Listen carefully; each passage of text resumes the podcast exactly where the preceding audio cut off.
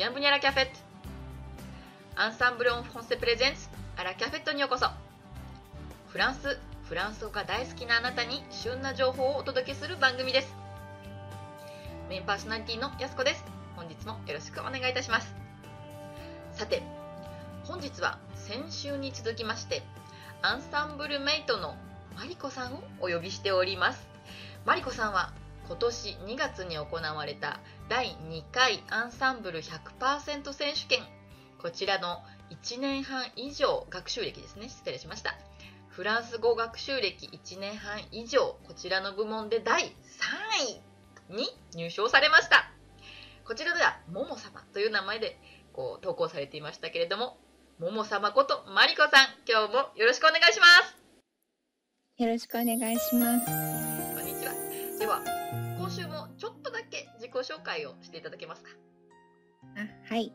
えー、アンサンブルメイトのマリコです。フランス語を始めて、えー、通算では10年以上になります。間にやってなかった時期がたくさんあるんですけれども はい、スイスに住んでいた時の5年半と日本に帰ってから、まあ、アンサンブルで4年、まあ、約10年フランス語を勉強しています。なもうアンサンブルでも4年にもなる長い生徒様でいらっしゃいますけれども本日はそうですねスイスに住んでいらっしゃったということでこちらのお話をちょっと聞かせていただけますか？はい、えー、スイスはすごく、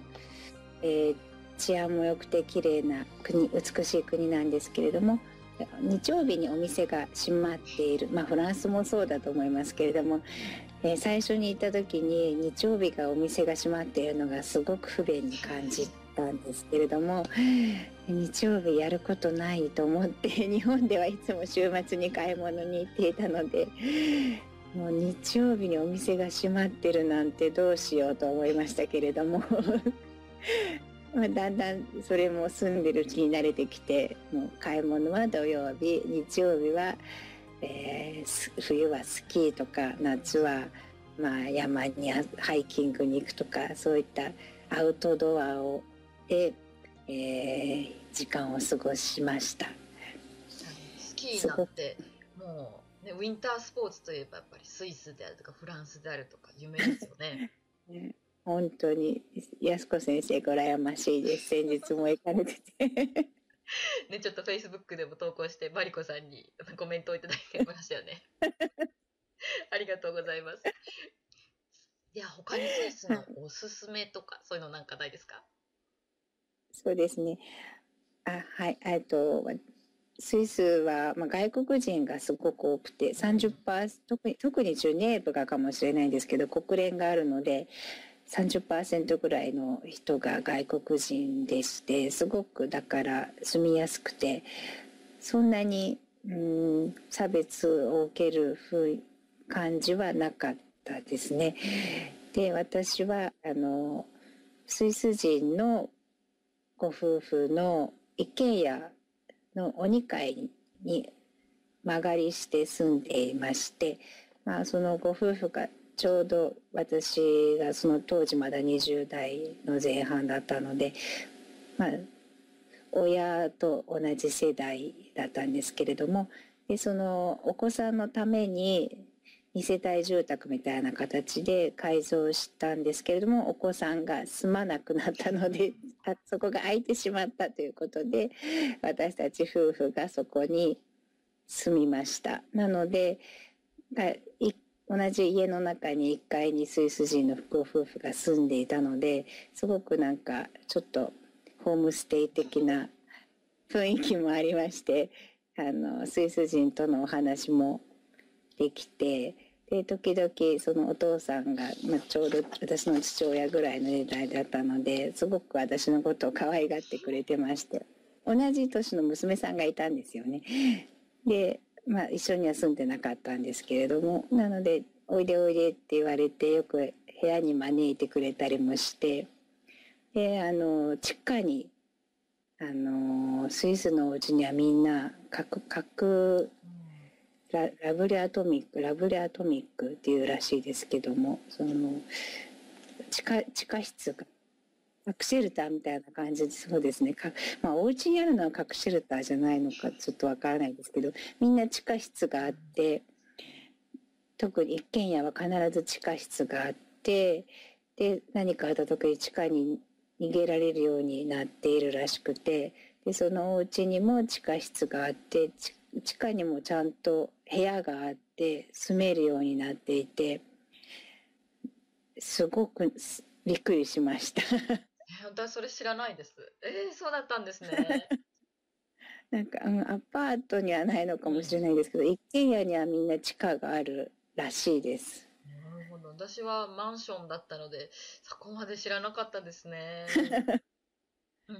そうですね。それはすごくびっくりしました。あと永世中立国なんですけれどもなぜか徴兵制度があって若者は必ず一度は徴兵にされまするのもちょっとびっくりしましたね。週末とかたまにその若い徴兵された子たちがコスチュームのままでよく電車に乗ってるのを見かけたんですけど見かけられましたか？そうですね見ましたね。あとはあの語学学校の生徒さんとかでも、まあ、彼氏がフランス人だスイス人だったりご主人がスイス人だったりする人とかにもよく話を聞きましたけど、まあ、フランスはもうねなんかなくなっている徴兵制度なんですけれどもスイスはまだやっぱりあって私もスイスのコンセルバトワールに行った時代に、うん、スイスのスイス人の生徒の子なんかはあ僕その時期徴兵みたいなこと言っててすごくこうびっくりしました。私もカルチャーショックでしたね。あ徴兵なんだって、ね、うんそう徴平成中立国なのに徴兵制度があるんだと思ってすごくびっくりしましたね。まあ、だからこそ、まあ、自国を守るではないですけど、まあ、それは、えー、ネセセというふうにはスイス人は言ってたのを私は記憶してますね。そうですよね。あとはそうですねあの治安がすごくまあすごく、まあ、日本よりは悪いですけど、まあ、比較的いいので 全然普通に私も一人でどこでも散歩したり日本と同じ感覚で歩いてましたけれどもただやっぱりスリとかは日本ではほとんどないけれどもやはりいましてまあ、するのはスイス人じゃないかもしれないですけれどもスリに友達とか主人も何度かスリには会ってますで私はたまたま取られなかったんですけれどもあの主人はお昼に食事をしている時に上着のポケット内ポケットに入れたまま椅子の背もたれに上着をかけてしまったんですよね。それを後ろのテーブルの人が多分手を伸ばして取ったんだと思いますけどそれですられたこともあるしあとフェット・ド・ジュネーブって夏に必ずお祭りがあって花火とかもあるんですけど、まあ、その時はまだすごくすごい人なのでもうスリとかがやっぱり多くてものすごく気を使ってて絶対今日はいっぱいスリがいるよって言って上着をもうこうやって手に折ってお財布を内側にして持ってたにもかかわらず見たらなかったっていう プロの仕業だなっていう時もありましたけれどもただなぜか23日後には戻ってきてお札は抜かれるんですけどお財布とかカードはいつも戻ってきましたね。それがすごく不思議ですけど、フランスとかでは絶対戻ってこない。まず戻ってこないですね。なぜか必ず戻ってくるのがスイスでした。確かに私も一度電車に携帯を置いてあのお尻のポケットに入れたかなんかなんですそこでこう座ったままそのまま落として立ち去ってしまったことがあってすぐに気づいてあの電車あの降りてもう駅に駆け込んで私携帯落としちゃったメーカーのなんとかでねっていうふうに言ったらすぐに連絡してくれてなんか、うん、もう届けてくれたよっていう風な連絡が来たことがあって、ああ、さすがスイスって思ったことがありますね。私、フランスで3回ぐらい携帯取られたことがあるので、はい、もう、そっちは落としたんじゃなくて、取られたので、もう、フランスはまあ、治安というかまあ、油断を見せてはいけない国でしたね。そうですね。うんうんうんそそういう意味ではフランスに比べたらスイスはやっぱり全然精神そんなに別にうんいつもドキドキしてなくてもうんそうですね。大丈夫でしたね。うん、確かに確かに。うんうんうんでは、他に何かスイスの思い出などなんかないでしょうか？はい、そうですね。スイスはとにかく、まあ、行かれたことのある人も多いと思いますけど、もう森と湖の国で、まあ、本当に美しくて、特に山が私は大好きで、で、観光地なので、あの、まあ、みんな気を使ってるところもあるんですけど、もう夏になると、みんな窓辺にゼラニウムの花を飾って、本当にそれが綺麗でもうみんなが窓が花でいっぱいみたいな感じでもう感動しましたね。で私も真似して窓にゼラニウムを置いてたんですけどなかなか綺麗な形にこううまく できなかったですけれどももう普通のお家の人もみんなやっぱゼラニウムあんまり日本人窓に置く人少いないですけどあれはすごく強い花で長持ちするしほっといても枯れないのですごくあのバルコニーに置くのには適してるみたいで私も真似して置いてました。うん、蚊よけにもなるって聞きますね、ゼラニウムって。あそうなんですか。うんうんうんそれでなんですね。向こうは網戸がないですからね。フランスもなんですけど、なんかやっぱ、あの、網戸があると美しくないって言いますね、皆さんね。あーでも私は蚊が入ってくるのが嫌で自分で網戸を作りました。おー、すごい。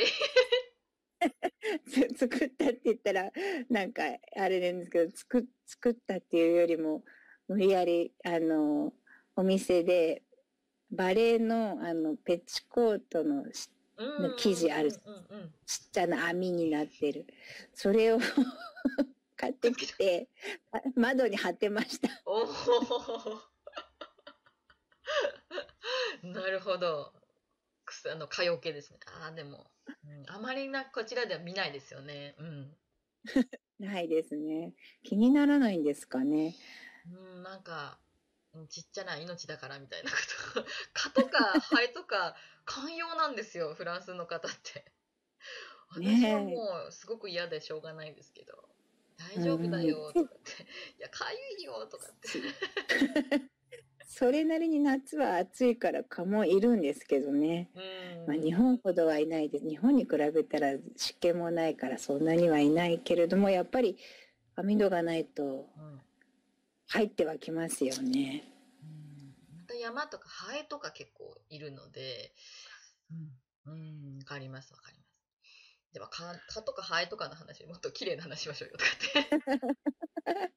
そう、あとスイスはね、本当にあのヨーロッパの真ん中に位置してるので、もうどこに行くのも便利で、飛行機だったらなおさらうん1時間半とか2時間で大体のところがヨーロッパは行けてしまうのがすごく幸せでしたね。週末とかに。東京ヨーロッパって意外と狭いんだなと思ったのがロンドンとかまでも1時間半ぐらいなので東京から札幌に行くのとあんまり変わらない。沖縄とか行くぐらいの距離なんですよね。でエジプトとかでも3時間ぐらいで行っちゃうしスペインとかも1時間とかで行っちゃうので、まあ、ウィーンとか、ね、西に行けばスペイン東に行けばドイツとか大体どこでも飛行機だったら1時間から1時間半で行けてしまうのでヨーロッパって案外狭いんだなって思いました。なんかだからこそのこう多言語な感じもしますよね。スイスの方はすごく、うん、普通にドイツ語、フランス語、英語、イタリア語ぐらい喋れますよね、皆さんね。そうですね、うん、そうですね。それもすごくびっくりしました。スイスはやっぱり私はたまたまフランス語圏に住んでましたけどもほとんどがドイツ語圏なので、まあ、もうスイスに売っているものは全ては3カ国語で書いてあって、もう、バターでもチーズでも全部説明書きはドイツ語フランス語イタリア語全部3カ国語で書いてあるのもすごく面白かったですしでちょっと電車に乗って北に行けば途中からすぐドイツ語圏になって ででいきなり電車のアナウンスもドイツ語になっていきなり表示もドイツ語になって急に同じスイスなのに何もわからなくなるっていう すごく不思議な最初は思いましたね。あスイスあるあるですね。スイスでなんかドイツ語は英語はなんか毎回あった気がするんですけど、まあ、フランス語になったりイタリア語になったりとかなんかいる場所によって車掌さんが言い分けてるのかわかんないですけど突然いろんな言葉でまた発音も綺麗なんですよね彼らね。えー、本当にたまになんかフランスとかで、まあ、こうスペイン国境が近かったりするとスペイン人だろうって思う車掌さんがスペイン語を喋った後にフランス語を喋るんですけど半分ぐらいよく分かんなかったり するとか、まあ、逆のパターンもあったりなんかフランス人の多分車掌さんで英語をちょっとたまに使われる方もいるんですけどものすごいフランス語なまりだったりとかするんですよ。面白いですよね本当に日本は日本語しかないからやっぱりそういうのが最初は本当に全てがなんか物珍しくて楽しかったですね。で私がフランス語の勉強がすごく好きなのはやはりその5年半のスイスでの生活がすごく楽しくてその時の勉強がすごく楽しかったので今やってるのは多分その時のとを自分が思い出して私にとってのベールエポックだったのでフランス語を勉強してるとその当時の自分に戻れるのがすごくなんか幸せでなので多分これからも一生フランス語は勉強していくと思います。うん、応援しています。では最後に、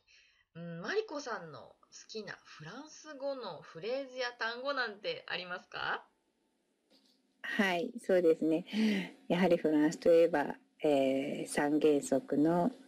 リベクテ、エガリテ、フラテルニテ。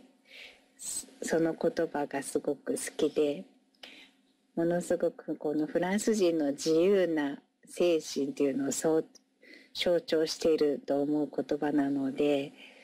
とてもいいと思います。自由平等博愛ですね。